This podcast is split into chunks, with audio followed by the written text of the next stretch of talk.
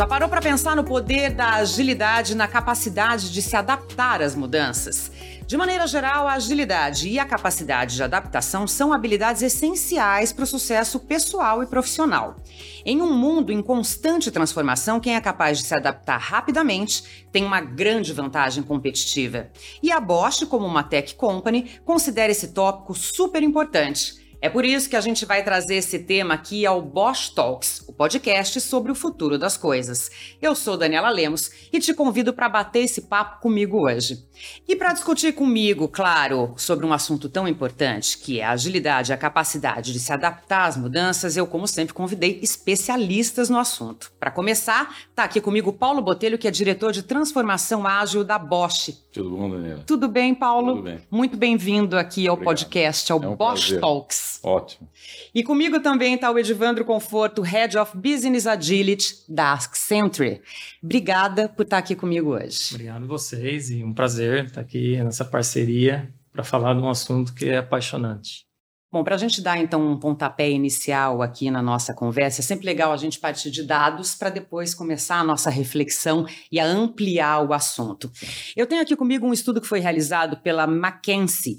70% das empresas que incorporam o conceito de agilidade em seus processos têm mais chances de estar entre as líderes de mercado na sua indústria.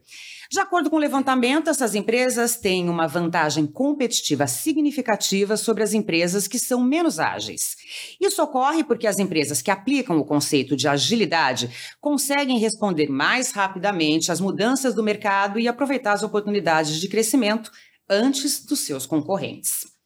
Vamos falar um pouquinho sobre isso então, Paulo. Como é que a gente pode definir esse conceito de agilidade e a capacidade de se adaptar a essas mudanças? Bom, primeiro eu queria dizer que a agilidade é um ecossistema, é uma coisa muito ampla. E aqui eu vou fazer um recorte em modelos de, de solução ágeis, que é um recorte dentro desse universo tão grande.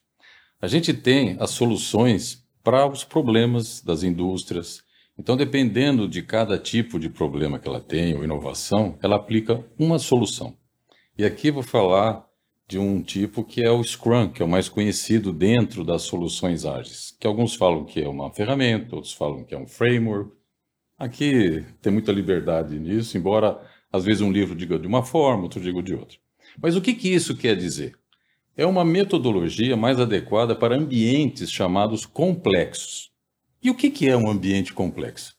Via de regra, é onde há um volume de imprevisibilidade, incerteza, ambiguidade, volatilidade muito grande. Então, nesses ambientes, é propício, é mais adequado se aplicar, então, uma metodologia chamada ágil. Então, dentro disso, ela tem uma série de regras, vamos chamar assim, são protocolos, para que as pessoas possam se utilizar dessas regras, né, para que haja uma comunicação mais eficiente, eficaz dentro desse ambiente chamado, então, complexo. Então, é por aí que começa a nossa conversa. O que você acha, Divando? É, eu costumo dizer que assim, se a gente partir do ponto do que, que é agilidade, o business agility, eu estudei o assunto por, por vários anos, então fui a fundo tentar entender primeiro onde é que surgiu o conceito. Né? Essa disciplina é uma disciplina de qual indústria, se é que tem uma indústria. E aí, nos meus estudos, nos meus trabalhos, inclusive com empresas, eu cheguei à seguinte conclusão: nós estamos falando de uma competência. Uhum. E como qualquer competência, a gente depende de ferramentas, de processos, de pessoas, é, que no final do dia vai dar um desempenho. Né? Então, como o próprio estudo indicou, as empresas que realmente conseguem fazer isso no nível mais estratégico, não só em um time lá numa área específica, conseguem se diferenciar, conseguem identificar problemas muito antes das outras dos seus concorrentes, conseguem identificar riscos, oportunidades. Então, para mim, voltando à agilidade, eu separo no que eu falo dos três A's da agilidade. Você precisa ser capaz de antecipar tendências, né, ou riscos ou oportunidades. Então, olhando a empresa como um todo, olhando um projeto que você está olhando se vai conseguir entregar no prazo e etc. Então, você tem vários níveis, né, que você precisa olhar isso. Você precisa ser capaz de se adaptar. De nada adianta uma empresa identificar uma tendência, e nós temos casos aí que a gente pode é, esmiuçar depois na história, que identificaram tendências, mas não conseguiram se adaptar, não conseguiram desenvolver uma solução, ou não conseguiram entregar um valor para aquela, aquela oportunidade ou para aquela necessidade. E o último, e mais não menos importante, que por vezes é, é, é, é, taxado como algo negativo, né? E o pessoal até diz, agilidade não é só velocidade. Eu discordo, porque hoje, é, no mundo que a gente vive, conectado, onde você tem acesso à informação né, na, na ponta dos seus dedos no seu celular, onde você talvez não precise fazer um curso de quatro anos para você aprender uma nova, uma nova competência, velocidade é crítico. Então, se a empresa cair naquela falácia de que ah, eu não preciso ser ágil e agilidade não é só entregar mais rápido ou não fazer as coisas mais rápido, mentira. Porque ela realmente vai cair num problema de que os seus concorrentes estão fazendo mais rápido. Vai perder um bonde ali. Vai perder o bonde. Aí é uma decisão estratégica. Bom, eu posso ser o, o criador ou o seguidor uhum. que você quer ser. Tem empresa que quer ser follower. Ah, meu concorrente vai lá, cria, eu copio. Tem empresa que fala, não, eu quero desbravar novos caminhos. Então aí, provavelmente já antecipando uma das suas perguntas, agilidade ela não, não, não, depende de um método exclusivamente, ela é uma competência e ela tem vários níveis, várias gradações. Então, Paulo comentou de um framework que, assim, funciona muito bem no nível de projeto. Agora, você não consegue adotar Scrum para a empresa inteira. No nível estratégico, por exemplo. Tem Sim. outras ferramentas, outras competências que você vai precisar. Agora, ouvindo vocês dois falando, eu que não sou executiva, fico fazendo um paralelo com a minha vida profissional e a minha vida pessoal. Vocês acham que esses conceitos se aplicam também na vida pessoal? Bom, começa com a vida pessoal, né? e depois é que vai. Não, não, só se aplicam, eles têm início é, ali. Como diz, é uma competência, é intrínseca ao ser humano. Uhum. agilidade é intrínseca, porque, sinteticamente, seria uma combinação virtuosa entre velocidade e flexibilidade. Tem gente que é rápido e não é flexível, tem gente que é flexível e não é rápido. Quando existe essa comunhão de velocidade com flexibilidade, aí você está na seara da agilidade. Esse é o diferencial. Porque como a coisa é tão turbulenta, hoje em dia, né? Existem inúmeros eventos que estão acontecendo agora que podem mudar o final do nosso podcast aqui, por exemplo. Então, como é que você faz isso? Né? Claro, com muita competência, né? porque tem que estudar, tem que exercitar, tem que ter habilidade. E é um aprendizado contínuo, né? É o lifelong learning que a gente uhum. chama na Bosch, né? Você tem que estar tá treinando permanentemente. Porque é aquela história, né? Diz que quando eu sabia todas as respostas da vida, a vida trocou as perguntas, né? Então é por aí. Então a gente tem que estar sempre preparado e fazer essa comunhão harmoniosa nem mais uma, nem mais outra. É o equilíbrio dinâmico é que dá, então, a agilidade. Gente, voltando para o nosso tema central, por que as empresas precisam da agilidade nos seus processos? Para completar essa pergunta, recentemente também, uma pesquisa inédita patrocinada pela Accenture, com o foco nas empresas brasileiras, indicou que os principais fatores que motivam a busca pela agilidade nos negócios estão, primeiro, Necessidade de adaptação a novas práticas de mercado. Dois, necessidade de impulsionar e acelerar a inovação. E, em terceiro lugar, o avanço da transformação digital. Você podia comentar um pouquinho para a gente sobre essa pesquisa, Divandro? Posso. Foi. Assim, eu fiquei muito feliz de conseguir fazer essa pesquisa e ter o patrocínio da Accenture. A gente fez em parceria com a IDC, a International Data Corporation. E eu acho que a motivação de fazer a pesquisa no primeiro momento é, foi que a maioria das, dos estudos nessa, nesse tema, eles vêm de fora do país. Ou são estudos feitos né, por norte-americanos, empresas norte-americanas ou até europeias. E aí o recorte para a América Latina e para o Brasil especialmente, é muito pobre. Então eu falei, puxa, uh, e os meus clientes perguntavam, né? Puxa, como é que está meu vizinho aqui em termos de agilidade? Eu não sei. Não tem Faltava esse dado. Faltava esse dado. Então aí a gente fez o estudo, e o estudo foi um estudo bem aberto para poder realmente capturar um pouco de, um pouco de várias nuances, né? A gente fez ele com níveis executivos tanto de tecnologia quanto de negócios, até para ter um viés mais é, misturado, né? Não, não ter um viés, na verdade, mas ter uma uhum. ideia mais, uma narrativa mais misturada, uma percepção um pouco mais heterogênea. E o foco foi entender, primeiro, como é que elas enxergam agilidade, segundo, como é que elas implementam, quais são os fatores críticos de sucesso ou desafios é, e quais são os benefícios, né? Então, foram 218 empresas E aí a gente pegou alguns dados bem interessantes, né? Embora a gente achasse que o Brasil ele estava a reboque de outras localidades no Brasil, tem muitas empresas que começaram iniciativas de business agility. Qual que é a pegadinha aí? Muitas delas não estão na escala que precisariam. Então, assim, ter uma iniciativa de business agility não quer dizer que a empresa é ágil. Esse é o primeiro mito, né? Que a gente, ah, não, mas a gente usa Scrum aqui, tá? Mas isso não quer dizer que sua empresa é ágil, né? Vamos separar muito bem isso. E aí o estudo pegou essas nuances e identificou algumas das motivações. Eu acho que a palavra que amarra esses três pontos que você citou é reinvenção.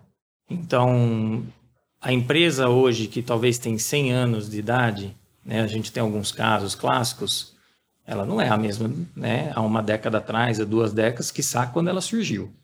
Então, a empresa hoje, as startups, você pode acompanhar startups que surgiram uma pegada totalmente ágil uhum. e hoje elas estão tendo um problema de empresa grande, que é o quê? Puxa, eu não tenho padrão, eu não tenho disciplina, eu funciono como uma startup, só que eu tenho 5, 10 mil pessoas. Também não dá certo. Então, você precisa se reinventar em tecnologia, você precisa se reinventar em práticas de gestão, né? E hoje a gente vê agora o, o, a briga de talentos, né? Que sempre existiu, né? Essa uhum. guerra por, por profissionais talentosos, mas ela vai ficar cada vez pior, principalmente no Brasil, porque a gente tem uma a, a, gente forma muito poucos engenheiros, não só engenheiros, né? O Paulo é engenheiro, então pode pode falar muito bem é, sobre esse ponto, mas a gente tem uma dificuldade de atrair pessoas. E um dos pontos que eu defendo é que se a empresa ela é grande, estruturada, mas ela tem um nível de burocracia muito elevado, você não vai conseguir atrair esse talento. Ou ele vai ficar, ele ou ela vai ficar por um tempo e vai embora. Então, por isso que quando você faz pesquisa assim, onde você gostaria de trabalhar? As pessoas citam aqueles nomes de empresas que, é, em tese, são empresas legais, né? Não porque tem um escorregador lá, Sim. Um, né? a, mas é, é, mais por uma questão de autonomia, de liberdade de trabalhar, de você poder contribuir com projetos de uma forma diferente, de você não ter aquela hierarquia tão formal, tão forte.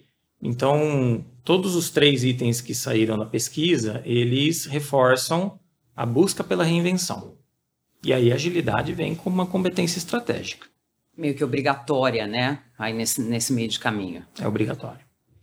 Ô Paulo, se a gente pensar num mundo de transformação digital em que tudo está conectado, como é que você enxerga aí a questão de, da agilidade, da adaptabilidade nesse ponto? Então eu vou pegar um, um viés aqui das redes, porque a gente fala tanto de redes, né? Mas às vezes se esquece de fazer essa conexão com as redes. Você tem basicamente três tipos de redes: rede centralizada, descentralizada e distribuída. A centralizada é aquela mais tradicional, em que todas as pessoas estão conectadas com um centro decisório. Você tem descentralizada, em que existe os silos que estão conectados a um centro. E você tem a distribuída, onde todas as pessoas estão conectadas. Claro que cada um dentro da sua alçada, de responsabilidade, mas elas estão conectadas. E no mundo digital, dada a velocidade, a aceleração, a exponencialidade, os nomes que a gente pode querer ver, é fundamental que essa conexão distribuída esteja presente. E para que isso ocorra, onde todos estão interconectados e interrelacionados, é importantíssimo você manter sempre um, ambi um ambiente fértil para isso. Ou seja, a cultura da empresa fomentar isso, a liderança, e claro, depois isso vai tomando corpo, né? Isso vai criando um momento. Uhum.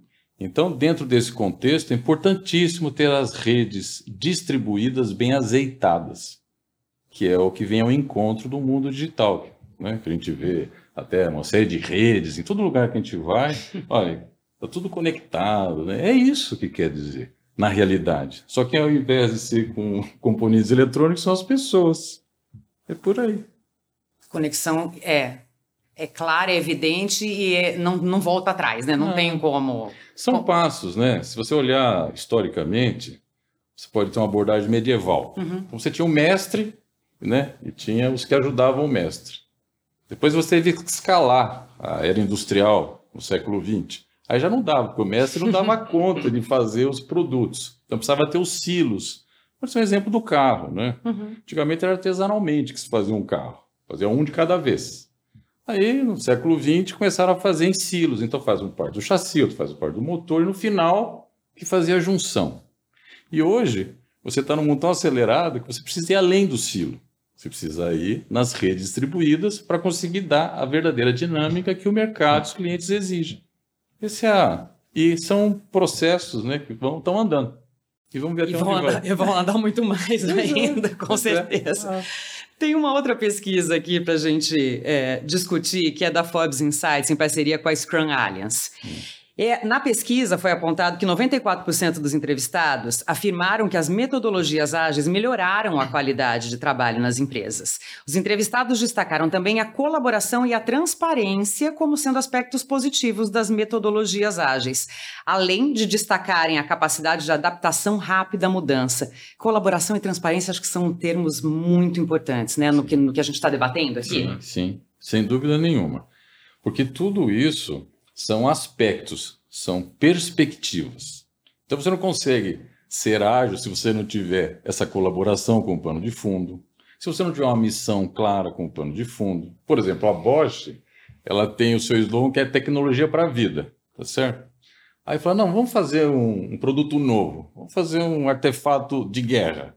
Não tem o menor sentido para nós, porque existe um norte claro, tem uma missão clara, tem uma visão clara. Então a estratégia ela vai suportar essa conexão entre a missão e a visão e tem que estar com muita transparência, as pessoas participando. Não é só como no passado a gente tinha uma estratégia, né? era hermética, né? só que o corpo executivo conhecia uhum. estratégia. Hoje isso não faz sentido, né? as pessoas precisam conhecer para poder contribuir e fazer a diferença. E dentro do ambiente ágil, precisa dessa contribuição, essa colaboração, essa transparência, comunicação. Você vê, é uma série de elementos, né? são os ingredientes desse prato gourmet que seria então a agilidade. Falando desse prato gourmet, normalmente os pratos gourmets nascem de uma necessidade, de um contexto, de um momento. Edvandro, em que momento, em que contexto surge esse conceito da agilidade? Essa é uma boa pergunta. da metodologia ágil? Bom, vou colocar algumas evidências, né?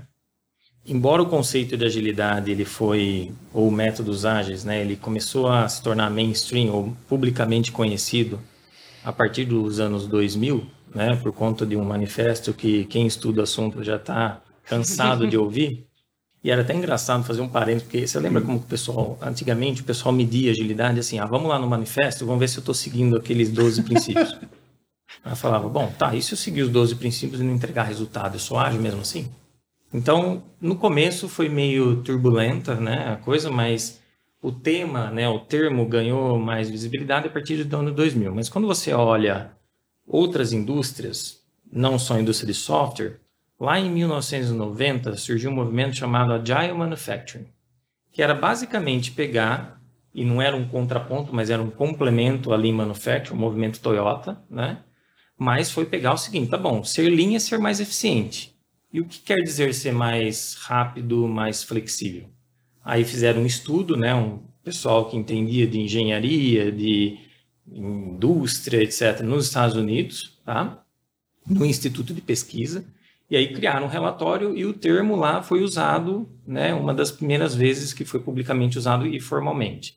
E aí nasceu a Agile Manufacturing. E aí as empresas começaram a olhar e falaram assim, bom, se eu tenho que ter minha linha de produção customizada, então não era mais massificação e sim customização em massa, eu também tenho que ter uma estratégia ágil.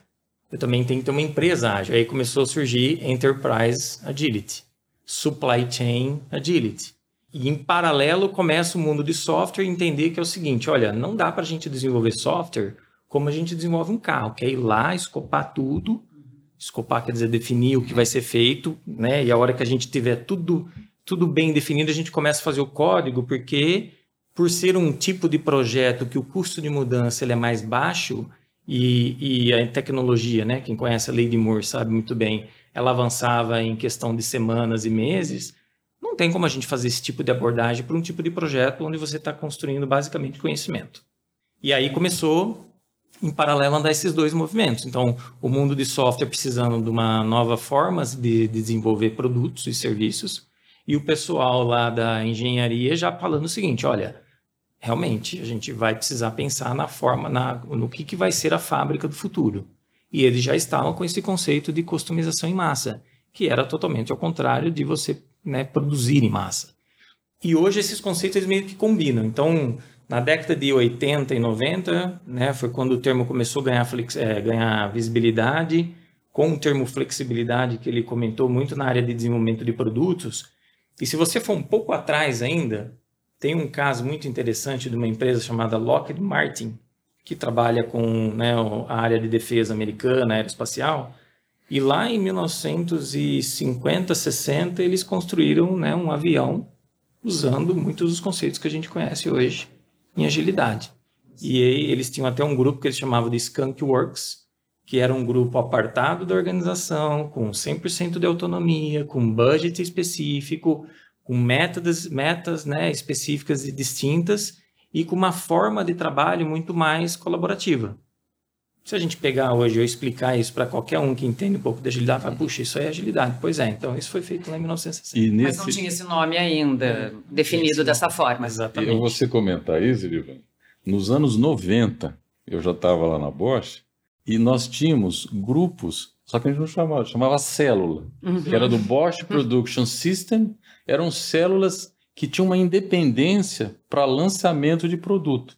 Então tinha um núcleo que tinha um supervisor, quatro engenheiros, que eles tinham uma autonomia para o lançamento uhum. de produtos, que dava uma agilidade, que a gente não falava agilidade, falava velocidade. Sim. Mas ele, na, que não existia o termo, então a gente só falava veloz, precisa ser rápido, né? Mas já tinha esses ingredientes que você menciona.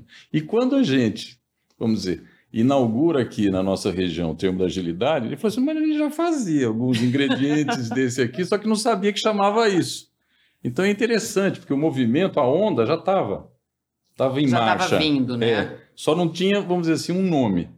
Mas ela estava chegando já, sabe? É interessante. É, é, é bem o que você falou. A construção de teoria nessa, nessa área nossa de management é, é sempre assim. A empresa vai lá, faz experimentos e depois vem né, o pessoal que sintetiza, que agrupa, que integra, que decodifica isso para se tornar um conceito, uma teoria. E, inclusive, eu sou 100% defensor das pessoas entenderem o que é teoria. Porque muitas vezes você vai numa mesa de discussão com o executivo, ah, não, é um discurso muito teórico. Se você não entende o porquê das coisas funcionarem, você não vai conseguir replicar aquilo. É por isso que o modelo Toyota não foi replicado por muitas pessoas ou muitas empresas com sucesso. É por isso que a agilidade hoje, quando você fala no nível estratégico e organizacional, dá para você contar no dedo algumas empresas que realmente são ágeis pegando aqui esse, esse ponto dele, lembra que eu falei no começo de complexidade? Sim. Então, você começa com sistemas que a gente chama de simples. Não quer dizer que é fácil, só são simples. Por quê? Porque são conhecidos os requisitos e as ferramentas são conhecidas. Aí depois você avança para sistemas complicados. Aí você tem variantes de plataforma, você tem outras situações, até chegar no complexo. Uhum. E depois ainda tem o caótico aí que a gente pode chegar no fim. Mas vamos dizer, se você começa abordando o complexo e não leu, não estudou os outros, você fica, sabe, é meio no ar. Então você não passa da página 3. Você começou, mas você não tem conteúdo, você não tem repertório, uhum. aí você se perde. E a pior coisa que pode ter é um management perdido, né? Porque se o, quem deveria conduzir está sendo conduzido, é. por isso é importante uma capacitação, né? Nesse sentido, nós da Bosch fazemos muitas capacitações continuamente. A gente tem lá o Bosch Training Center, há 13 anos nós temos aqui no Brasil, na Alemanha tem muito mais tempo, onde lá a gente capacita com treinamentos de hard skill, soft skill, e olha, é um volume, tem mais de mil cursos e 90% são dados pelos próprios colaboradores lá da, da empresa. Que faz com que exista momento. Você está sempre nesse lifelong learning. Porque o que você aprendeu lá atrás foi muito bom lá atrás. Mas e agora? Você precisa sempre se atualizar. Uhum. Então, nesse sentido, é importante que o executivo vá além né? e não fique na superficialidade. Porque quando ele enfrentar a complexidade, aí e agora? O que, que eu faço agora? Por isso que é importante isso. Vocês estão falando de coisas muito importantes, de conceito, de teoria.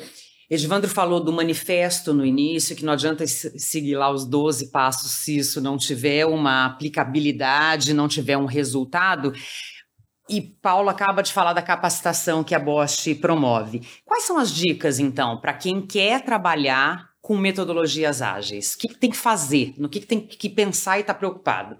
Bom, eu começando pela Bosch, depois eu falo do restante. Na Bosch a gente tem esse roadmap de atividades.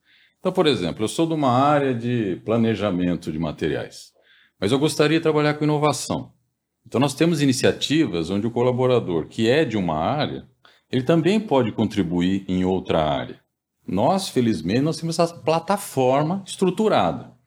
Mas se uma empresa não tem, ela pode promover esse, vamos dizer, situacional job rotation, né? onde uma pessoa de uma área A possa ver alguns elementos da área B, contribuir num projeto da área C, e ela começa a entender uma nova dinâmica e não ficar mais no seu silo. Uhum. Porque senão ela não consegue invadir uma nova seara, que é o que a gente precisa de da agilidade. Então é importante, né, ela poder trafegar em elementos da empresa ou fora da empresa, porque existem inúmeros fóruns. Ela pode ir no LinkedIn participar de discussões no LinkedIn, ela pode participar de discussões no Instagram. Ou seja, é preciso estudar, né? Uhum. ter um mínimo para poder contribuir e começar a viver essa nova experiência, tá certo? E não esperar também de onde é que vai cair. O importante é que ele, por isso que ele falou, antecipar. Lembra que ele falou no começo? Uhum. Antecipar, ler o cenário e tomar atitude, né? Então, se você tem a felicidade de ter um ambiente propício para, ótimo. Mas se você não tem, você consegue também, né? Indo nas bordas, né? Desses, dessas redes sociais. É a tão falada evento. proatividade. É claro, né? Que já não é, não é de hoje, né? Então eu diria isso, sabe? Vai ler, consultar. No LinkedIn hoje a conexão é tão simples. Você você está um, uma teclada de um especialista. Você pode escrever para ele. E dificilmente alguém não vai te responder. Né? Eu mesmo escrevo, quero saber alguma coisa, você pode me. E são, as pessoas são solistas nessa plataforma. Uhum. Então acho que falta é, é, se assenhorar das possibilidades né? e ter atitude. É isso. Que é característica do ágil, né? Agilidade, flexibilidade, e aí pode mais um ingrediente, atitude. Atitude, atitude é tudo, né, nessa vida. Agora, Edivandro, a gente está falando aí é, muito da, de alinhamento também de expectativa, né? Uhum. Qual a importância desse ponto dentro das etapas da implementação de um fluxo que é baseado nas metodologias ágeis? No estudo da Accenture, ficou muito evidente o responsável pela transformação de business agility. Então, como integrar os diferentes níveis de agilidade dentro da organização? Vamos começar por partes, né? É, a gente costuma trabalhar lá com o que eu chamo de arquétipos. Então você tem lugares onde você pode começar essa transformação. Às vezes você não tem todo o apoio executivo lá em cima, então uma área de tecnologia ou uma área lá específica da organização que tem mais afinidade vai começar a experimentar esses métodos. E aí a coisa começa a ficar legal, começa a ter resultado, outras áreas vão querer. Então é o que eu chamo de estratégia bottom-up. Se você está numa burning plataforma, ou seja, sua empresa está sendo, né, sofrendo uma disrupção tecnológica, competidora ou por alguma crise, a maneira mais rápida e menos doída é a top-down. Né? Então pensa a bottom-up como algo mais orgânico uhum. e que vai demorar alguns anos. E se você precisa realmente se transformar, porque você está numa transformação, numa, numa pegada mais digital, ou porque você está percebendo que, puxa, o meu mercado vai morrer, né? Então, que, que, a reação precisa ser rápida. Você quer um exemplo? Indústria automobilística. Até antes, na minha vida, aí, antes da Accenture, eu, eu trabalhava muito com indústria automobilística e assim, o pessoal já estava enxergando em 2015 que eletrificação, é, é, novos combustíveis, o, o próprio a questão da, da sustentabilidade era algo que ia pegar. Então, assim, toda a indústria estava olhando o seguinte: olha, o que eu produzo hoje vai virar um componente no conceito de mobilidade e não mais o componente. E aí imagina, você é CEO de uma empresa né, que produz carro. Qual a sua posição? Você vai precisar se transformar. Né? Então, o alinhamento ali, quando é top-down, e aí o estudo mostrou muito claro assim, quem tem que liderar essa transformação é o CEO, ou o presidente, ou o board. Porque você vai ter que tomar decisões rápidas, você vai ter que ter investimento, você vai talvez ter que reestruturar a sua organização para trabalhar de uma forma diferente. E aí, tempo é o, o fator chave, né? Se você conseguiu antecipar um pouco dessa tendência, você tem mais tempo de fazer essa transformação menos dolorosa.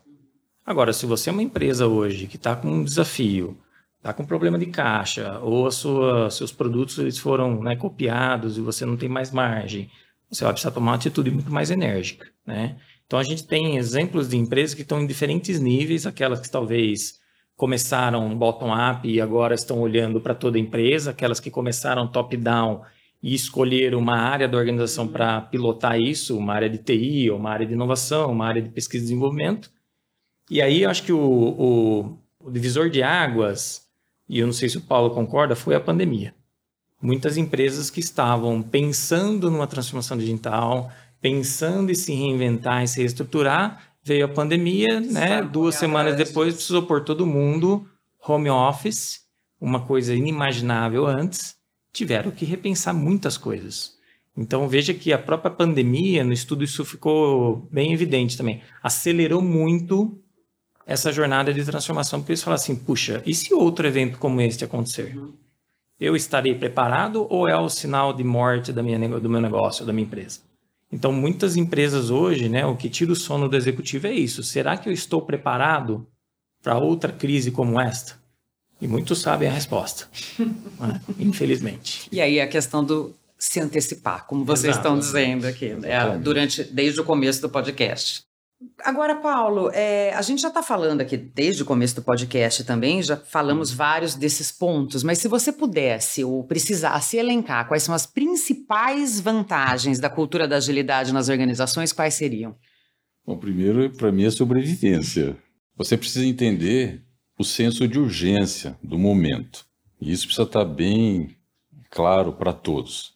Então, a importância, ter clareza do senso de urgência, depois, você conseguir fazer o engajamento das pessoas com relação a esse senso de urgência, elas precisam ter muito mais de só a cognição, de entender, elas precisam sentir uhum. que isso é importante. É, poder motivá-los não só pelo positivo, mas também pelo risco se não fizer essa transformação. As pessoas entenderem que transformações fazem parte da vida, ou seja, é que quando a gente vive a experiência, parece que ela é única e só aconteceu hoje. Mas ela vem acontecendo na história da humanidade, tá certo? Isso aí acontece sempre.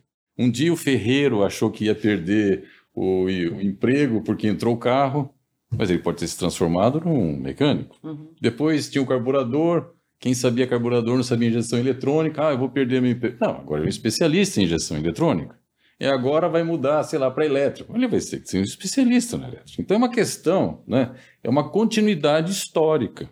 Mas é importante entender o senso de urgência da, da transformação, ter isso muito bem comunicado, mostrar as fragilidades. Qual o problema? Tem que mostrar. Se a gente fizer, tem esse benefício, e se não fizer, tem aquele malefício. As pessoas se engajarem porque entenderam. Geralmente as resistências são porque as pessoas não entendem. E se não entende, porque também não foram bem comunicadas. Então precisa ser bem comunicado. Depois capacitá-las. Sem uma capacitação adequada, como é que você faz a transformação para o outro ponto? Eu era bom em fazer A, agora tenho que fazer B, preciso ser capacitado. Depois eu tenho que ter habilidade. Não adianta só capacitar e não, não exercitei. E manter isso girando, aquecido. Então, é criar momento, que é o vital. Porque a transformação a gente costumava pensar que isso era um projeto, começa de A para B. Só que agora não é. Ela é um processo, é contínuo. Porque daqui a algum tempo nós vamos mudar de novo. E vai mudar de novo. E com uma velocidade maior é. atualmente, né? Tem, tenho essa impressão de que cada vez mais rápido. Os ciclos são mais curtos. Sim. Até, até por isso, né? As metodologias chamadas ágeis, elas têm uma, uma abordagem de ciclo curto. É até aquela né? Tá quente, tá frio, tá quente, tá frio. Antigamente a gente tinha ciclo longo. Ah, um veículo ficava muito mais tempo no mercado. Hoje não adianta ficar 5, 6 anos com o mesmo veículo, não vai vender. Então ele precisa sempre estar atualizando. Antigamente os ciclos eram longos e os clientes né, se submetiam a isso. Hoje não. Ele quer sempre novidade. Os ciclos são curtos e você precisa ter uma ferramenta adequada para isso. Então é criar momento e entender que a transformação está aí e vamos viver com ela. Então acho que a gente tem que encarar que é contínuo esse processo. É momento contínuo. Esse que é um, é um mindset que não é estático, é um equilíbrio dinâmico. Uhum. É uma mudança de equilíbrio estático para equilíbrio dinâmico. É, sabe, são sutilezas, mas que fazem uma grande diferença. Diante disso tudo que o Paulo está falando, Edivandro, das resistências, da necessidade de, de mudar, de entender a mudança para poder seguir com esse processo, no estudo da Accenture, dentre os principais desafios das empresas brasileiras está justamente a falta de profissionais com skills e competências para liderar essa jornada, né? a dificuldade para romper silos e ampliar a colaboração e a cultura da empresa ou das principais lideranças. E aí eu pergunto para você: muitas empresas têm dificuldade de evoluir, de se reinventar, ainda são muito resistentes a essas transformações? Qual é a sua opinião em relação a isso? Eu, eu li um livro recentemente, que eu nem sei se o Paulo, Paulo é um leitor assíduo aqui, é, A Regra é Não Ter Regra, é. né, que conta a história da Netflix. Ainda não, você vai me contar. É um livro provocativo e, assim, não concordo com tudo, mas me fez refletir o seguinte: muitas organizações não se transformam por conta das suas próprias regras criadas por elas mesmas. Seja por um executivo que pensa de uma forma e não quer abrir mão daquele pensamento, daquele mindset, seja por, ah, sempre foi assim aqui, não vai mudar e não adianta e eu vejo um discurso que destoa um pouco da realidade, né? E aí, voltando ao tópico de talentos, ah, não, eu vou trazer você aqui para minha empresa para você ajudar a transformar uma organização. Aí o cara olha lá para cima, fala, mas peraí, o que, que eu vou fazer onde eu estou aqui? Porque o pessoal lá criou aquelas regras e aquilo ali. Adianta eu, eu aqui, né? Simples mortal olhar para aquelas regras e falar assim, eu discordo, deveria fazer o seguinte. Não, você não vai durar nesse ecossistema. Então, para mim, o principal desafio aqui, voltando à questão, é assim: você precisa estar tá disposto a quebrar o status quo. Se não está funcionando, vamos revisar. Rasga a sua regra e cria outra. Ah, mas a política da empresa sempre foi essa há 100 anos. Não interessa. Então troca a pessoa que criou a política, se ela está lá ainda. Né? E eu, em algumas consultorias, eu cheguei ao ponto de falar o seguinte, olha, o que era para ser feito em termos de processo e metodologia foi feito. Agora, tem essa pessoa aqui que não adianta. Ou ela muda ou você troca ela. Você só tem essas duas opções. E é uma decisão difícil, uhum. né? Porque às vezes a pessoa que está lá há 30 anos conhece onde é que está cada parafuso, cada desenho, mas é a pessoa que está é, jogando contra tá essa nova esse processo. Exatamente. Então a gente tem esse choque, né, de, de gerações, de, de pensamentos. E de novo, a empresa acaba sofrendo por conta das suas próprias regras. Então não é regulação, não é um problema regulatório. A gente viu um caso agora que teve uma grande repercussão regulatória, que foi a própria criação da vacina. Né? Se antigamente a, a empresa usava a seguinte muleta, ah, não dá para criar uma vacina em um ano, porque eu tenho que fazer isso, isso, isso, demora 10 anos. Tá, tá aí, criaram. Então acho que tudo é possível desde que o executivo ou a executiva esteja disposto a revisitar suas regras. E aí acho que tem um ponto que você falou da cultura, falta coragem na maioria dos executivos para fazer isso. Né? Então, quando a gente fala do perfil, não adianta eu contratar um agile coach para tocar uma transformação, porque essa pessoa não tem poder, não está no momento, na, no lugar da sua estrutura adequadamente, não tem budget, né, dinheiro para fazer as coisas, assim, não vai mudar nada. Então engana-se a empresa que acha, ah, contrata meia dúzia de gente aqui que tem uma certificação XPTO Vamos treinar todo mundo que nós vamos transformar a nossa empresa. Veja que a pessoa que mandou fazer isso não quer mudar a forma como ela própria pensa. Então, acho que tem alguns problemas aqui que eu, eu já costumo dizer o seguinte: fala assim, essa empresa aqui nunca vai ser ágil, cara. Esquece. Porque está lá em cima. O problema está lá em o cima. O problema está lá em cima. Então, para evitar essa resistência, a mudança de mentalidade tem que começar nos cima. altos executivos. É. Se os executivos realmente entenderem a missão e a visão e estratégia, eles mudam. O problema é que às vezes esquecem da missão e a visão e estratégia, porque lá, nos valores da organização, está lá atender o cliente, atender o mercado, ser, ser ágil, é, ter competência, eficiência, eficácia, está tudo lá. Só que às vezes pode ser que peguem detalhes e esqueçam que o importante é a organização e seus valores. E não aquela leitura que foi verdadeira até um ponto. E hoje não é mais. Então, sempre quando tem alguns, algum calor para discussão, vamos voltar para os valores da organização. Vamos lá. O que, que é importante? Aqui é tecnologia para a vida. Isso que nós estamos fazendo é tecnologia para a vida? Se for, vamos fazer. Mas se não for, será que isso é tecnologia para a vida mesmo? Então, acho que é importante, e isso é um tema de viés inconsciente, que as pessoas se induzem pela, sabe, pelo momento e vai. Mas elas não param e falam assim, ah, peraí, vamos voltar e ler de novo. Quando você lê, esclarece. Qual é a missão? Qual é a visão? Qual é a estratégia? Isso faz parte daquilo então, sabe, é importante, é aquilo, é câmbio automático e câmbio manual. Nesses momentos é importante pegar o câmbio manual, manual, de novo, retomar e agora podemos voltar no automático, mas precisamos fazer um, um realinhamento, porque aquilo que foi verdade até agora pode ser que não seja mais. Então a gente tem que ter essa capacidade, essa competência ágil de fazer releituras, né? resgatar e voltar, volta para os princípios que você vai estar orientado. A gente está falando aqui, você falou de releitura, de realinhamento, tudo isso tem muito a ver, pelo menos na minha leitura, com improviso, com saber improvisar diante das situações. Principalmente quando a gente está num mundo assim de tanta transformação digital, de tanta evolução tecnológica. Aliás, falando em transformação digital, uma coisa que a gente percebeu no episódio sobre transformação digital aqui do Bosch Talks é de que as, as pessoas, os colaboradores, ainda têm muito medo de perder os seus postos de trabalho, de perder a sua importância em função dos avanços tecnológicos, né? Mas aí a gente também discutiu nesse episódio, vocês devem ter ouvido com certeza, mas se o nosso ouvinte não ouviu ainda, volta lá para acompanhar esse episódio que vale a pena. A gente fala nele da importância dos, das soft skills, quanto isso é muito importante ainda, né? E aí o improviso entra nesse, nesse bolo aí, nessa cesta, né? Sem dúvida nenhuma. E aí eu até adicionaria que além dos soft skills, o hard skills e o equilíbrio disso. Eu sempre vou falar equilíbrio dinâmico, que essa é a minha temática. Eu falo que tem que ser um equilíbrio dinâmico desses fatores.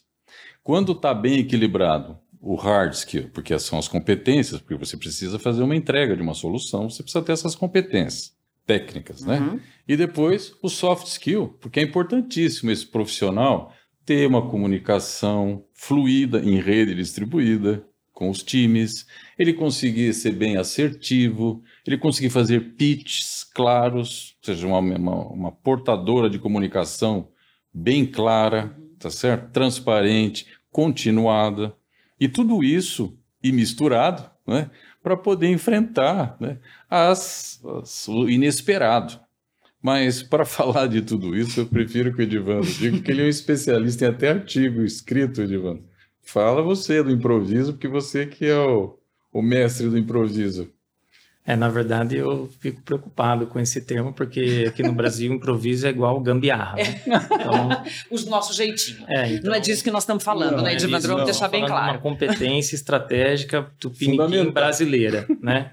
Não que surgiu no Brasil, mas assim, o, o tema aí é improvisação, né? É, é, um tema extremamente relacionado à criatividade, a você ser mestre, maestro e você realmente ter muitas horas de voo. Basta você ver onde é que surgiu o tema.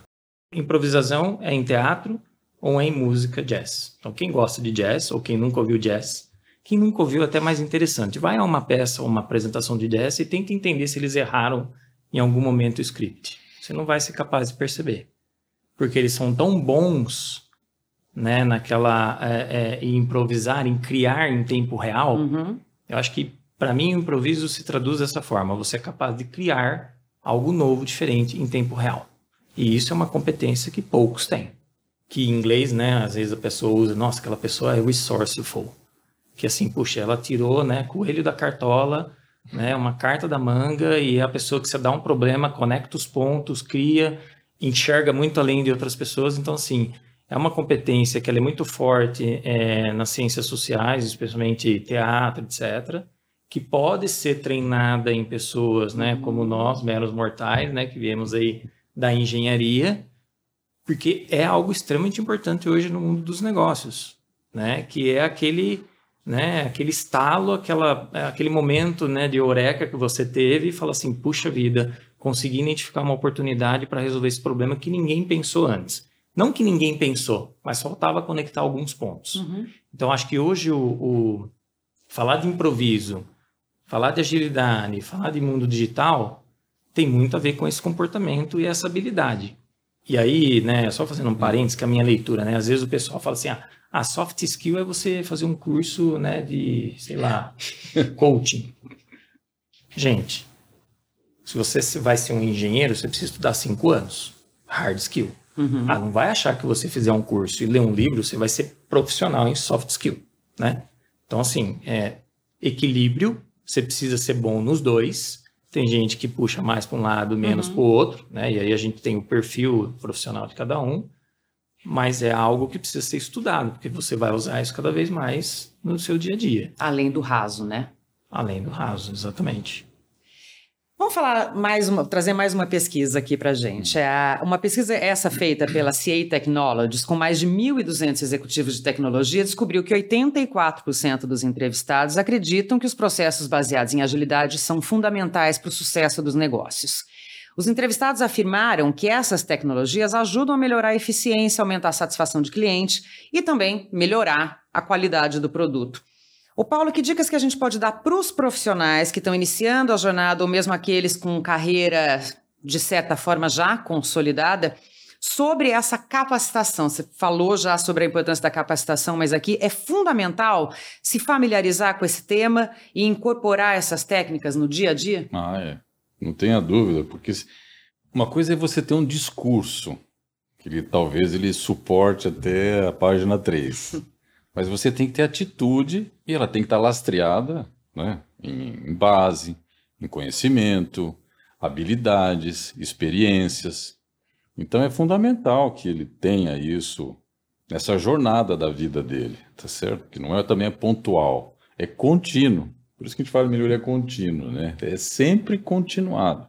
E nesse sentido, ele pode ler livros, tá certo? Ele pode assistir filmes, ele pode participar dos fóruns que eu mencionei. E hoje tem uma facilidade imensa. Antigamente a gente não tinha um fórum para poder participar. Hoje tem até grátis. Tem, tem de tudo. Você pode começar com esses que são abertos, né? E depois, se você quiser aumentar a profundidade, então você vai para um outro patamar, né? Mas existe hoje uma gama imensa de possibilidades. Então vamos ter que voltar para a atitude, né? A pessoa fazer aí um roadmap de, de possibilidades, né? E entrar nesse ecossistema, lembra que eu falei do ecossistema? Ele precisa entrar e sair de uma abordagem cognitiva. Eu pensei que isso é bom para viver realmente a, a experiência. Né? Uhum. E tem que fazer um investimento pessoal nisso. Né? Então, se estruturar, dialogar com profissionais que têm experiência, tá certo? É, assistir os filmes, ler, ler TED, uma série de coisas que ele pode fazer, mas precisa começar a aquecer. Né? É como uma academia, né? O cara vai lá, eu tenho que fazer, eu quero aumentar a massa muscular. Então, é melhor eu começar com peso menor e progressivamente até eu chegar naquilo que eu quero, né? Mas eu também chegar, eu não, vou pegar 50 quilos, faço três vezes, fico quatro meses sem ir lá. Então é importante ter essa continuidade. É um investimento de atitude. Uhum. Então é isso que eu recomendaria. O Edivandro, o estudo da Accenture traz insights muito bacanas, então eu vou pedir que você comente mais um deles aqui para gente. No estudo mostra que as empresas declararam como principais benefícios de business agility o aumento de produtividade, melhores níveis de satisfação dos clientes, tomadas de decisões mais rápidas e benefícios financeiros, como por exemplo aumento de receita ou redução de perdas. E para os colaboradores, Edivandro, qual é o impacto da agilidade? Boa pergunta.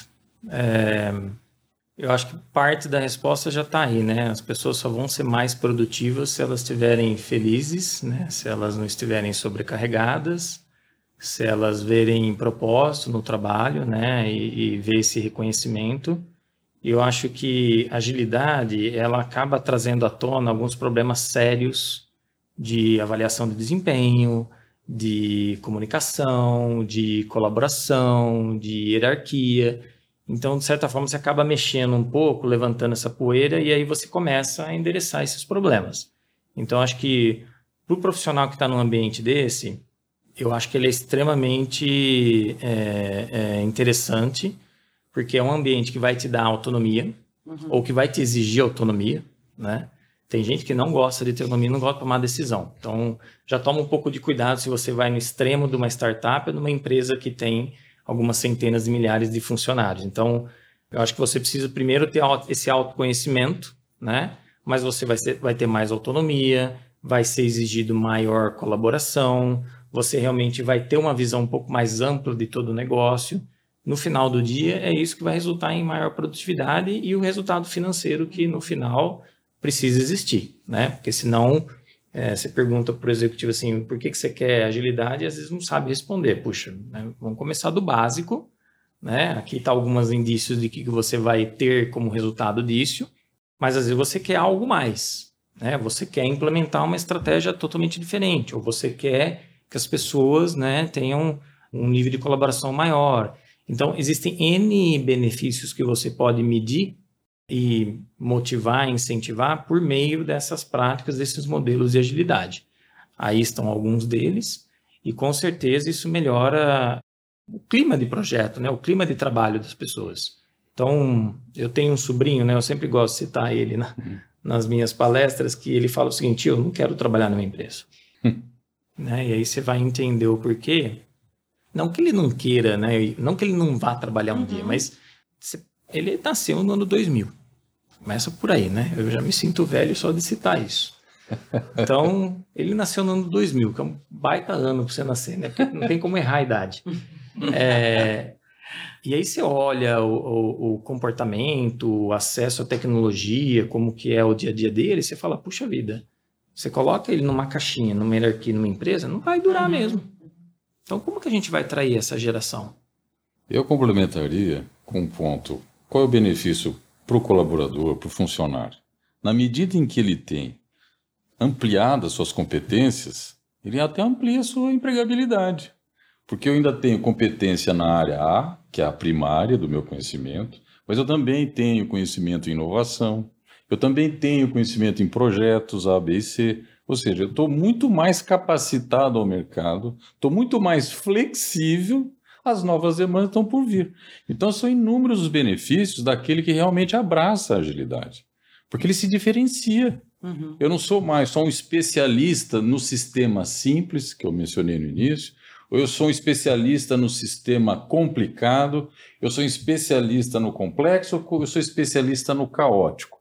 Não, eu tenho uma visão abrangente dos quatro momentos. Claro, tenho mais conhecimento do A, mas eu trafego bem pelo B e C e posso melhorar se eu tiver que ir para lá, B ou C. Então aumenta a empregabilidade, quer seja aqui no Brasil. Hoje, com o trabalho remoto, ele pode estar trabalhando numa empresa no exterior, não, e a gente tem... mesmo já comentou é. aqui que faltam profissionais com essas é. competências, então você aumenta a empregabilidade Sim. e aumenta, inclusive, o seu poder de barganha, né? Por... É. E as empresas querem que tenha mesmo esse perfil, porque ele, ele tem demanda, a empresa tem demanda, uhum. tem desafios. Então, uhum. Então, é, quanto mais competências tiver, melhor. Então, é um ganho. É, não olhar, né? essa tecnologia, quando isso vai me afetar é, negativamente. Não, vai te afetar sim, positivamente. Mas você tem que abraçar isso e vamos junto. Não abraçar do jeito. Não, eu sou. Não. Tem que olhar e abraçar a mudança como algo inerente à vida. Entendeu? Paulo, e aí como é que as companhias têm que fazer para aplicar com sucesso as metodologias ágeis nas, nas companhias? E aí aproveito para te perguntar como é que a Bosch tem feito isso. Bom, a Bosch tem uma história muito interessante, porque o fundador, né, que começou como uma startup no século XIX, né? É uma história longa. A empresa escalou no século XX e agora está se transformando né, numa AIoT, que é inteligência artificial e internet das coisas. Então, a transformação faz parte do nosso DNA. Tá certo? É claro que existem momentos que você vai é, viver a experiência. Eu chegamos num patamar, vamos viver um pouco, mas já sabe que os ciclos são curtos. Mas isso faz parte da nossa rotina, sabe que isso é continuado. Ninguém na Bosch vai lutar contra a mudança, porque mudança faz parte do dia a dia. Então, quando os executivos entendem que mudança é o contínuo, aí a coisa, sabe, parece que é uma revelação. Uhum. Não monta, ah, vou de A para B. Não. É o se, se, é, é processo. Está sempre fazendo mudança. E quando os executivos assim fazem, eles têm o que chama coerência. Ao ter coerência, você cria então esse solo fértil, né? Para então ter melhoria contínua, ter inovação. Ou seja, isso, isso realmente é o thrive, né? floresce. Então é importantíssimo ter isso, mas só vai florescer se as pessoas entenderem que esse é um caminho sem volta. Uhum. Entendeu? Então, quando isso quebra essa, essa leitura né, do estático, o equilíbrio estático e o equilíbrio dinâmico. Enquanto estiver insistindo no equilíbrio estático, é... aí começa a ter temas, sabe, resistência, temas negativos que não vão te somar nada. Muda. O tema é de equilíbrio dinâmico e vamos em frente. É assim. Então, quando as pessoas caírem a ficha que é assim, e a gente está percebendo né, que cada vez está mais rápido, é que ainda tem muita gente que vem do tempo que as coisas eram mais lentas. Uhum. Né? Agora você vê, todo, todo mês está mudando a atualização do seu software, do seu telefone. Antigamente comprava, daqui, não, daqui a um ano mudava. Agora, sabe, é contínuo. É contínuo. Antigamente telefone nem tinha software, né? Era, é, tinha, né? Era discado. Mas quando a gente né, pensa assim, é que é tudo muito rápido, né? Pô, Facebook tem 15 anos, Instagram não tem 10, sabe? É tudo muito rápido. Uhum. Então, acho que é importante ter uma visão histórica também. Que quando você entende a história, você não repete a história, né? Então, as pessoas repetem porque não conhecem a história.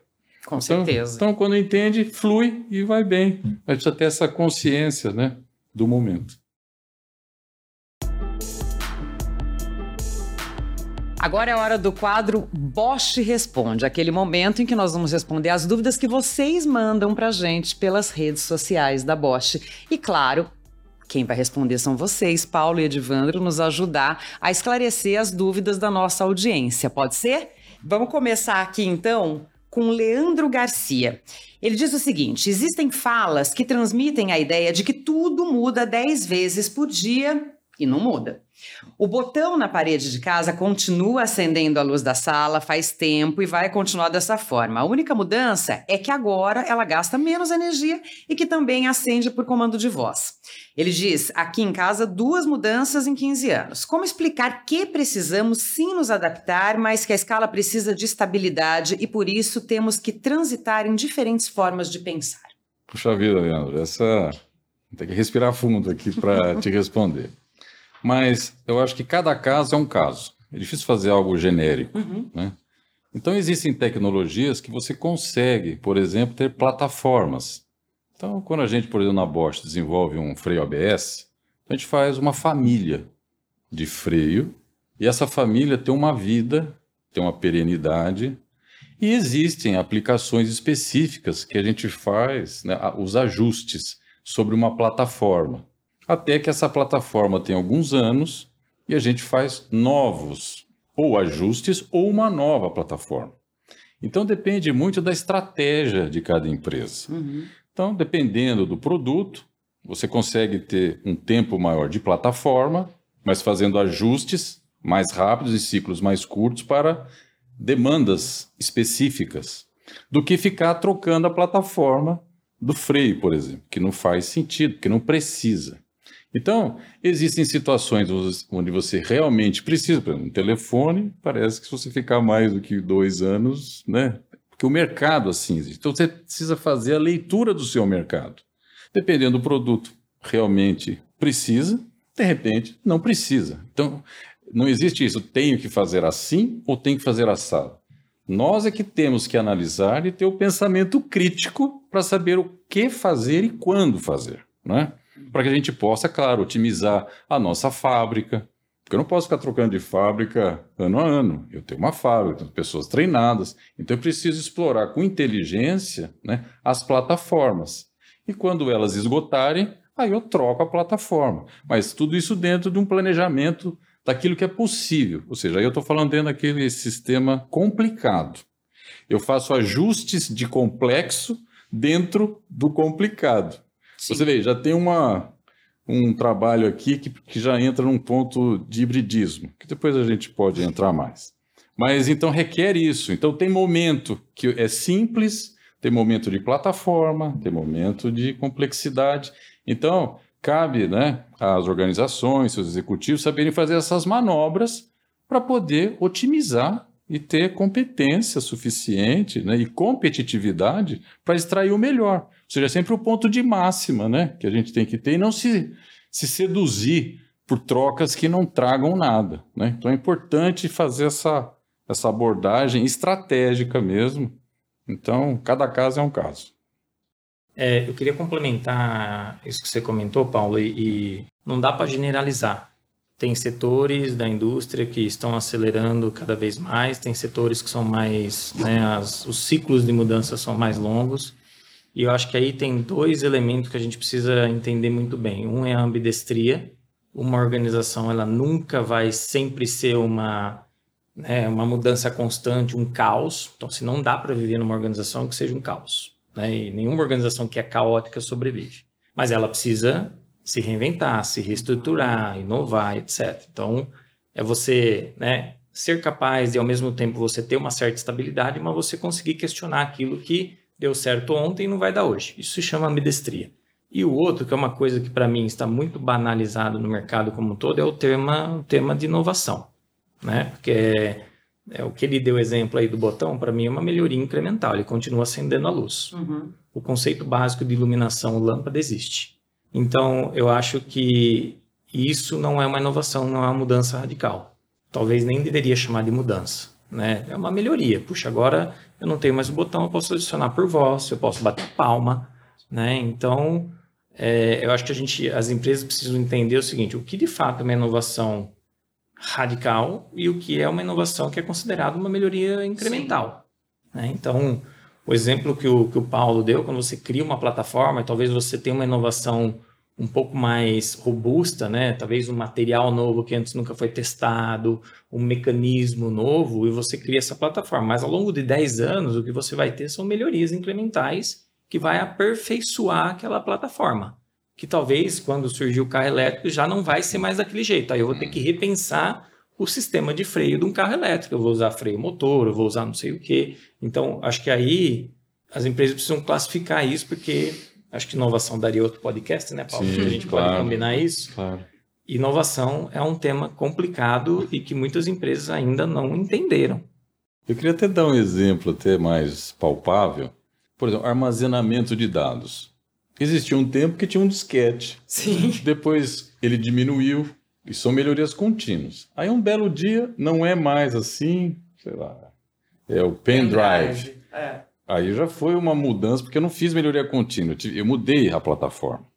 Assim como eu cheguei a ter pendrive de tantos gigas e hoje nem tem porque vai para a nuvem. Então você está evoluindo sempre. Então Existem momentos de melhoria contínua existem momentos disruptivos para uma outra plataforma. Então é, você vê, tem que é difícil fazer uma generalização. Uhum.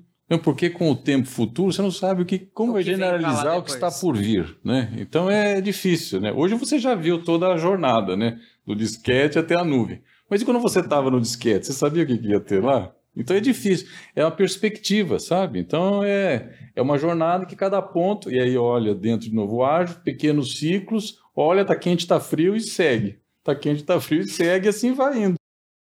O Mário Soriano diz que as demandas mudaram sobremaneira, assim como a vida pós-Covid. Apenas não nos prendamos a bases teóricas em demasia. As mudanças são tão profundas que o que se deve fazer é sempre o novo. É o comentário dele. Bom, eu acho que aqui a gente podia dar aquele exemplo do mapa e do terreno. O mapa vai bem até quando vai bem. Mas às vezes você tem um mapa e parece que não tem mais estrada. Então é importante você sempre ter a visão do mapa e do terreno, para saber até onde você vai por um caminho e até onde você vai por outro. Então é o que eu volto aqui a falar do pensamento crítico. Né? É importante a gente ter essa, essa visão do, uhum. do panorama para poder então tomar as devidas decisões. Você vê que eu, como eu tenho dificuldade de falar algo muito além. Só estamos falando de agilidade, eu estou falando de é, ciclos curtos. Então dá para falar até aqui. Uhum. A partir desse momento, é uma, um vislumbre, né? Mas é difícil falar profissionalmente Sim. depois de um certo momento. Porque você fala, baseado em que você está falando nisso, né? Se eu não tenho o, a restrição para poder então olhar, então é difícil, né? Você tem que fazer. Você pode ter uma visão de longo prazo baseada na sua missão, visão é para lá que eu vou. Mas fazer decisões de pontos futuros é muito difícil, porque você não sabe qual é a restrição que vai aparecer. O Edilson de Azevedo Santos pergunta quais os maiores desafios para implementar uma mentalidade ou uma cultura de agilidade. Quais seriam os principais passos práticos nessa direção? Eu começaria do básico, definindo o que é agilidade para a empresa. E eu sei que a Bosch tem uma definição, é, o próprio presidente, né, Sim. foi a público, uma, uma, tem um vídeo no YouTube que inclusive é público, acho que vale a pena ler, é, assistir quem não assistiu e ele vai contar, definir o que é agilidade. Acho que isso já dá um norte, já dá uma missão para a empresa como um todo. Então, eu, eu já estive em várias discussões assim com é, altos executivos que assim eles não conseguem responder o porquê que eles querem agilidade. Uhum. Então, assim, vamos definir o que é agilidade para minha organização. Esse é o primeiro ponto. Segundo, como é que isso se conecta com a minha estratégia? Terceiro, como é que eu vou medir isso? para aí depois você pensar em, puxa, será que tem um framework que eu posso adotar? Será que vale a pena eu treinar? Será que vale a pena eu contratar uma consultoria ou contratar pessoas? Então, aí vai te dar vários caminhos para essa transformação, lembrando daqueles arquétipos, se eu começo top-down, se eu começo uhum. de baixo para cima, porque eu ainda não tenho né, o apoio necessário. Então, se você é head de uma área, talvez você tenha autonomia para testar na sua área. E isso Sim. dando certo, vira um case, vira um piloto e você né, é, escala. Da corporação. Exato. Então acho que você precisa entender o momento que você está na organização, entender o conceito agilidade, tá? E aí tem que estudar, tem que entender a teoria, infelizmente, quer queira você goste ou não. É, para aí você conectar isso com o que a sua empresa busca, que está lá na sua missão, na sua estratégia. Como que você vai mensurar isso? Né? Porque qualquer coisa que envolve a palavra transformação e dinheiro, você vai ser cobrado em algum momento. Né? Então você precisa medir para aí depois você pensar, pô, legal, então agora está claro onde eu quero chegar, quais são as métricas, e aí você tem alguns caminhos uhum. mais longos, mais caros, menos caros, etc. Né? Que aí, aí acho que é muito contextual, eu posso dar um exemplo, mas vai depender muito de caso a caso, de empresa em empresa. É, é uma alfaiataria esse, esse tema, sabe? É difícil você ir numa loja, pegar do cabide, depois sair vestindo, porque cada organização Primeiro, não é só um uma pessoa, é um organismo. E um organismo ele tem inúmeras facetas. E como é que você cobre adequadamente? Porque nós estamos falando em performance, em competitividade. Eu não estou falando mais ou menos. Uhum. Então, para fazer isso com profissionalismo, requer mesmo estudo. É como ir a um médico. Né? Se eu tenho um problema genérico, você pode ir no primeiro. Mas não, eu tenho específico. Então, eu preciso ir no especialista para conseguir entender toda aquela anamnese, aquela análise, para saber o que é que realmente cai para você. Tanto é que tem remédio manipulado por quê? Porque não tem na prateleira o remédio pronto para você.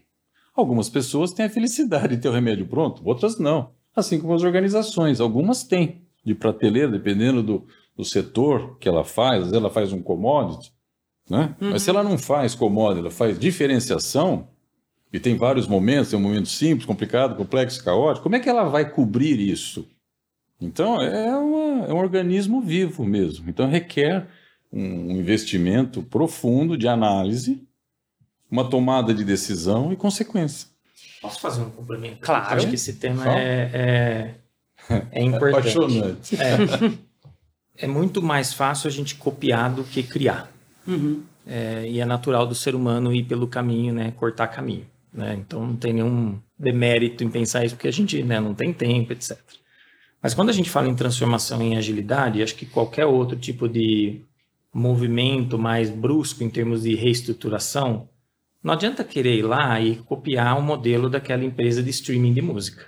Ou achar que você vai fazer o download de um método na internet e vai funcionar na sua empresa. Assim como a dieta que funciona para o Paulo não funciona para mim. o, né, a regra de exercício para o Paulo funciona para ele, não funciona para mim. Então a empresa precisa entender que assim, gente, não é porque deu certo na empresa do seu lado ali, mesmo que você seja do mesmo setor, que vai dar certo na sua. Então a empresa de streaming de música, que inclusive tem gente que taxa de nome, eu não vou citar aqui, óbvio. Ah, mas é o modelo da empresa X. E aí você vê, você vai nas organizações todas fazendo a mesma coisa. Aí eu falo, gente, vocês vão virar tudo uma empresa de streaming de música. Uhum. Isso se você tiver sucesso, mas as chances são muito baixas. A não ser que você mudou sua estratégia, você está dando um tiro no pé. Uhum. Né? Então você vai jogar dinheiro fora, você vai se frustrar, você vai, tá, vai ter o que eu chamo de agile hangover, que é, puxa, ninguém pode mais ouvir a palavra ágil ou agilidade na empresa porque não deu certo, porque fizeram errado. Assim como, né, se você tem uma dieta não dá certo, ah, não faz isso aqui não, você fala isso para todo mundo. Sim. Né? Não deu certo comigo, não vai dar Aí certo aquela com mais ninguém. que já poderia existir vira regra, né? Não, exatamente. Você fala mal para 10 é. pessoas e bem para uma só, né? Uhum. Então, eu acho que segue um pouco essa regra e eu acho que a gente tem que tomar cuidado com isso. Não tente copiar soluções. Quando o assunto é agilidade, é desenvolvimento de uma competência, você tem que ter a sua receita. Só que é difícil criar a sua receita. Aí a gente volta naquela pergunta que você fez de puta, quem são as pessoas para fazer esse tipo de transformação? Não é qualquer pessoa. Com Se certeza. fosse, todas as empresas seriam ágeis, a gente não estaria aqui falando sobre isso. Falando sobre isso, né? Então, Agora a gente tem uma definição aqui de, de um ouvinte nosso, hum. que é o Salomão Machoco, que diz que exemplo de adaptabilidade é quando a empresa decide não dar mais almoço, temos que nos adaptar. Hum. E diz que agilidade, quem tem é o Neymar Júnior com a bola. Bom, isso também é verdade. Né? Ele tem. Quem, quem vai dizer que não tem? Se a gente fizer um comparativo do Azaia Bolt e o Neymar, é claro que o Neymar tem mais agilidade que o Azaia Bolt. Agora, não tem velocidade como o Azaia Bolt. Então, cada situação é uma situação. Se você quer uma plataforma só de velocidade, fala com a Zaya Bolt. Se você quer uma plataforma de, agilidade, de velocidade e flexibilidade, fala com o Neymar mesmo. Então, é verdade, ele está certo. A Renata Maria Acione pergunta se o conceito de agilidade pode ser adaptado a todas as idades em qualquer área de atuação do profissional. Ah, obrigado, Renata. Sim, pode. Porque, como nós falamos, é uma, uma competência, é intrínseca ao ser humano. Então, com os ingredientes que a gente transcorreu aqui, ela já tem bastante elemento para poder ver o que, que serve para ela. Uhum. Né? De tantas coisas que nós falamos, pode ser que algumas façam sentido hoje, outras façam sentido um pouco mais para frente. Então, sim, né, é possível por meio dessa combinação que te atende melhor. Ou seja, é a combinação adequada a cada situação, a cada circunstância, que pode mudar ao longo do tempo. Então, é, nós estamos falando sempre de uma adaptação né, dinâmica. Essa que é o grande... E a gente tem é, muito mais experiência de adaptações estáticas. Então, esse é uma, um paradigma que a gente precisa mudar. É, é como jogar aquele brinquedo antigo do peão, né? Que ninguém nem lembra mais. O peão, se deixar ele estaticamente, ele não fica parado estático. Ele só tem dinamicamente equilíbrio. Então, cada coisa é num dado momento. Se você quer um equilíbrio estático, pega um cubo e está estático. Agora, se quer um peão, ele só tem equilíbrio dinamicamente. Sim. E aí eu diria, as organizações só vão ter equilíbrio dinamicamente. Robson Souza Pergunta: qual o perfil que se adapta melhor a essa necessidade? É o que possui soft skills ou hard skills? E o que as empresas buscam hoje no profissional? Não, é a mistura. É. É, vamos dizer, aqui é a combinação. É como isso é temperado. Né?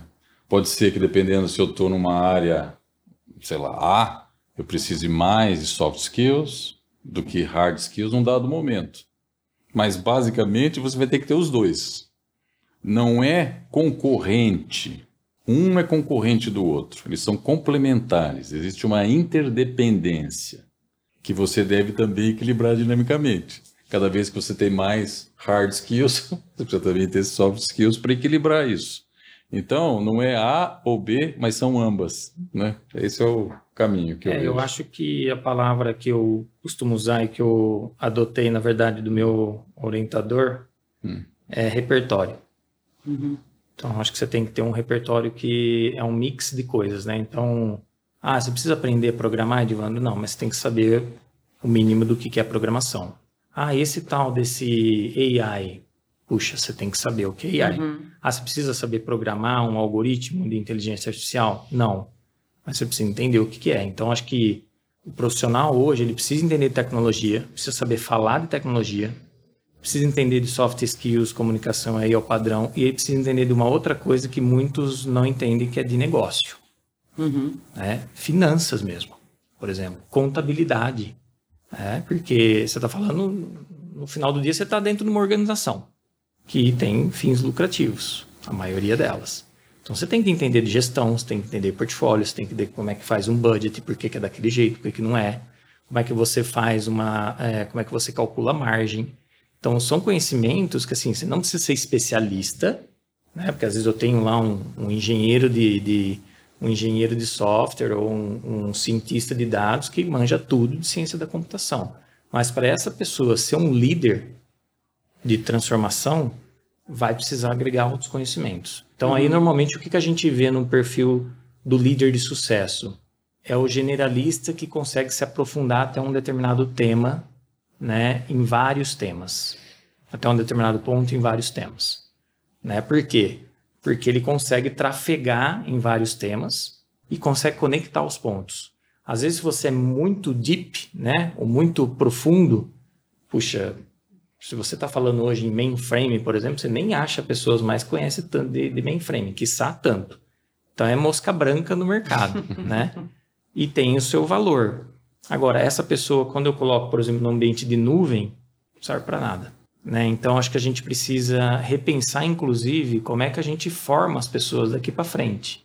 Porque ao mesmo tempo que a gente tem dificuldade em ter pessoas com nível de conhecimento muito aprofundado, a gente também precisa de pessoas que consigam trafegar até um determinado ponto em várias disciplinas. E aí é uma coisa meio dicotômica. Não dá para você ser os dois ao mesmo tempo. Você vai ter que escolher um. Então hoje a gente tem pessoas que, assim, a gente falta talentos em inteligência artificial. Por quê? Porque você precisa entender bem do assunto. Não é qualquer um que vai lá ler um livro de inteligência artificial vai criar um algoritmo. Então você acha meia dúzia de pessoas, a maioria deles com PhD, que custam fortunas no mercado. Por quê? Profundo. Exatamente. né? Então, acho que a gente tem um desafio bacana pela frente no tema de educação, que é, puxa, qual é o equilíbrio que nós vamos dar para poder ter esses perfis né, distintos. Nesse sentido, né, nós, por exemplo, estamos investindo muito na formação até de profissionais de ensino médio, para que a gente tenha. A, a Bosch tem escola na parte de manufatura há muitos anos, décadas, né? Mas recentemente nós começamos agora investimento na área digital também, para que a gente possa ter esses jovens talentos, né? Também capazes na parte digital, da, da escrita de novos programas, ou seja, é um trabalho muito bonito Uhum. e tá tendo, nós estamos procurando absorver a todos. Esse ano, por exemplo, nós vamos formar 200, 200 jovens. Olha só. É uma maravilha. Ano passado foram 100, esse 200 e agora, porque a gente quer também é, ser um celeiro de valores Uhum. para soluções digitais. Então, como a gente não está achando no mercado, vamos formar também. Exatamente. Já como essa. fazíamos isso com manufatura, empresa, né? agora na área digital também. Um trabalho muito bonito. A Karen Rebelo pergunta quais os grandes desafios de adaptabilidade no chamado Ano da Eficiência. Pois é, né? É, é aquilo que a gente diz, tem que você inova, inova, inova, mas um momento precisa então ter uma estabilidade, pelo menos na plataforma. Porque se você só ficar inovando, você não vai tirar a entrega para o dono do, da empresa, para o capital, da, da fundação. Todos precisam de ter o retorno. Então, é, novamente, é um equilíbrio. Saber até onde você vai dentro de, do conhecimento, da plataforma, da solução e como você vai fazer as variantes. E neste ano parece que houve um, um momento dos acionistas falar, tá bom, e como é que fica? Aqui nós precisamos ter o nosso retorno, porque nós estamos investindo demais em inovação. Então, acho que as grandes organizações vão ter realmente que fazer esse equilíbrio, tá certo? É, e procurar estender, sempre que possível, né, as suas soluções dentro de um, claro, um patamar elevado de eficácia, né? mas poder pelo menos ter um mínimo de estabilidade dentro do que for possível. Porque senão você só faz lançamento, lançamento e não paga o, o principal desse investimento. Precisa ter um equilíbrio para conseguir achar o ponto de máximo disso tudo, né? Então acho que é, é um aprendizado, né? As empresas tradicionais já conhecem isso muito bem, porque ela já a vida delas. Uma Bosch tem mais de 130 anos, ela conhece como é que faz isso. Já uma startup que está escalando, pode ser que ela tenha dificuldade de lidar com essa nova realidade, uhum. Né? Porque agora ela tem que entregar valor, né? Então acho que é um bom desafio para as startups e uma boa realidade para as que já são mais chamadas tradicionais mas também acho que é um conceito bem passado, Sim. porque a, as organizações elas só têm idade. Como falar de um veículo? O veículo é antigo, mas ele não é velho. então, Sim. as empresas são antigas, mas elas são bem modernas. Viu?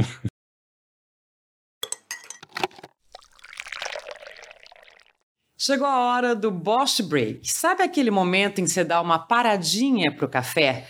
um momento de troca de dicas, é isso que a gente quer reproduzir aqui no Bosch Talks neste momento, para trocar dicas de livros, de séries, de podcasts.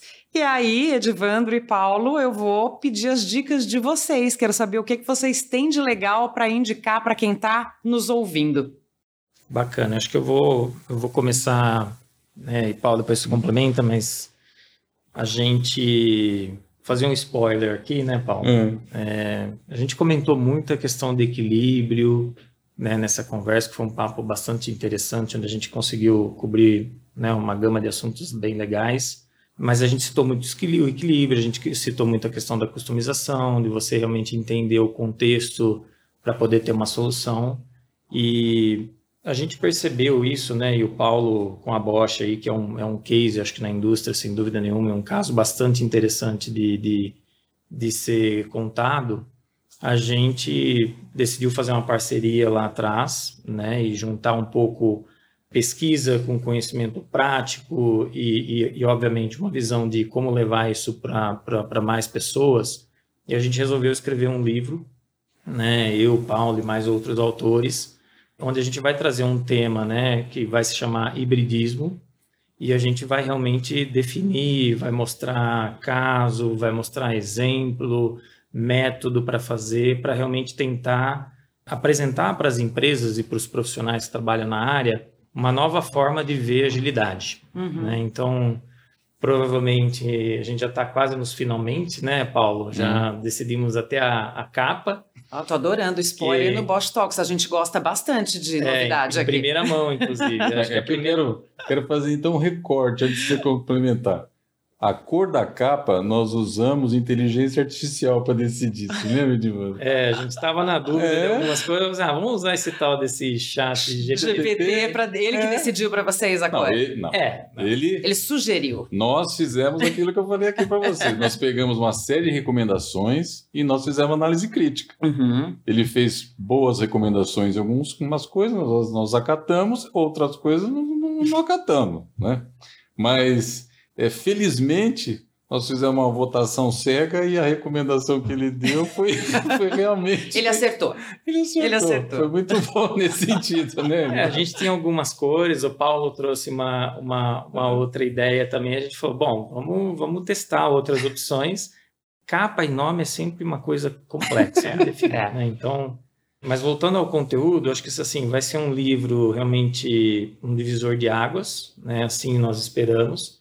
É, obviamente, é, a gente não pretende responder tudo com esse livro, mas a gente espera realmente criar uma visão e um movimento aí que seja o próximo passo além de do que a gente discute hoje de metodologias ágeis, porque sempre o objetivo final é agilidade como competência. Né? Uhum. Né? Então, a gente quer posicionar esse livro de uma forma que contribua para esse tijolinho a mais nessa, nesse conhecimento e nessa experiência aí dos profissionais que estão lá no dia a dia ou ah, que estão estudando. Né? Então, Acho que vem preencher uma lacuna Excelente que existia. Excelente contribuição. É, uma lacuna que existia no mercado E acho que a gente teve a felicidade de ter autores aí, né, trazendo legal. diferentes experiências é, e eu vou parar por aqui.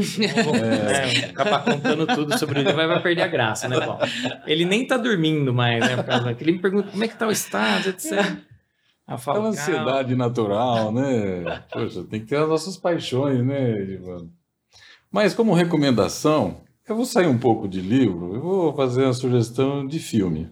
Pela perspectiva de liderança, eu gosto de dois filmes que para mim são marcantes. Uma é o Resgate do Soldado Ryan que tem uma liderança forte e nada mais ágil e nada mais flexível do que aquele recorte da história, né? Ou seja, eles só pegaram improvisações, né? De toda, o filme é de começo ao fim ele tendo que resolver problemas e com muita velocidade. Então, eu faria uma nova leitura e absorveria tudo de bom que tem lá e tem muita coisa boa para aprender lá, a despeito do cenário ser é, bem trágico mas é possível você extrair muito daquilo lá.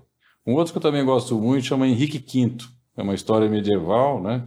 mas que também é de uma liderança que consegue fazer do limão uma limonada. Né? Porque ele estava sempre em desvantagem, mas ele conseguia. Então eu acho que isso é importante pela perspectiva da liderança. Agora, pela perspectiva do team member, eu gosto muito de Quase Deuses, que eu acho um filme fantástico, né? Você vê a pessoa se reinventa, né? De carpinteiro ele virou cirurgião. Quer dizer, isso é uma reinvenção mais ágil e mais flexível que isso, eu, eu é admirável. E é, Estrelas Esquecidas, né? que também eu acho fantástico pela perspectiva do funcionário. Né? Como ela, elas conseguiram? Bom, o filme já começa com a mulher com a mão na massa lá, mexendo num carro, né, nos anos 50. Que você fala, o que, que é isso, né? Quer mais improvisação que o mundo ofereceu? E detalhe, é somente com o repertório que ela tinha, porque deu certo, né? uhum. né? Uma coisa é lá olhar e não fazer nada. Né? Ela foi lá, resolveu. E, e, mostra bem o início do mundo digital, né? Que começaram a ter os computadores, e você vê como ela se adaptou à nova realidade. Né? Porque ela estava vendo, uma delas, que a matemática só na mão não ia funcionar porque não tinha velocidade. Ou seja, ela era muito flexível, mas não tinha velocidade. Ela era muito para a época, mas não era o suficiente. O suficiente. Então, ela viu que tinha que estudar, teve que ir na biblioteca e aprender sozinha a computação. Né? Eu faço um paralelo que eu tive que estudar até com, aquele, com alguma linguagem que eu vi lá no filme, né? Puxa, como era difícil com um professor. Imagina a pessoa sozinha, né? Tendo que aprender a informática básica no mundo dos cartões, etc. etc. Bom, esses dois de liderança esses dois pela ótica do funcionário, eu acho que são boas e são prazerosas também, né? E fora os TEDs, né? Se você der um Google lá, põe Agile no TED, você também vai ver uma série, uma de, série de conteúdos de, Você não pode né? investir tempo, né? Se o seu tempo é mais curto, e a terceira, eu diria, escute o nosso podcast de novo. Quem sabe tem aqui alguma coisa que possa te ajudar. O nosso episódio e todos os outros que não tenham claro. ouvido até agora, porque tem claro. muito conteúdo bacana para ser revisitado aí no, no Bosch Talks. Tá Dicas maravilhosas. Ficamos aqui na expectativa do lançamento do livro de vocês Obrigado. e eu só posso agradecer a presença de vocês dois hoje aqui. Paulo, muito obrigada. Sou eu que agradeço. Edivandro, muito obrigada por estar aqui Obrigado com a gente hoje. Prazer.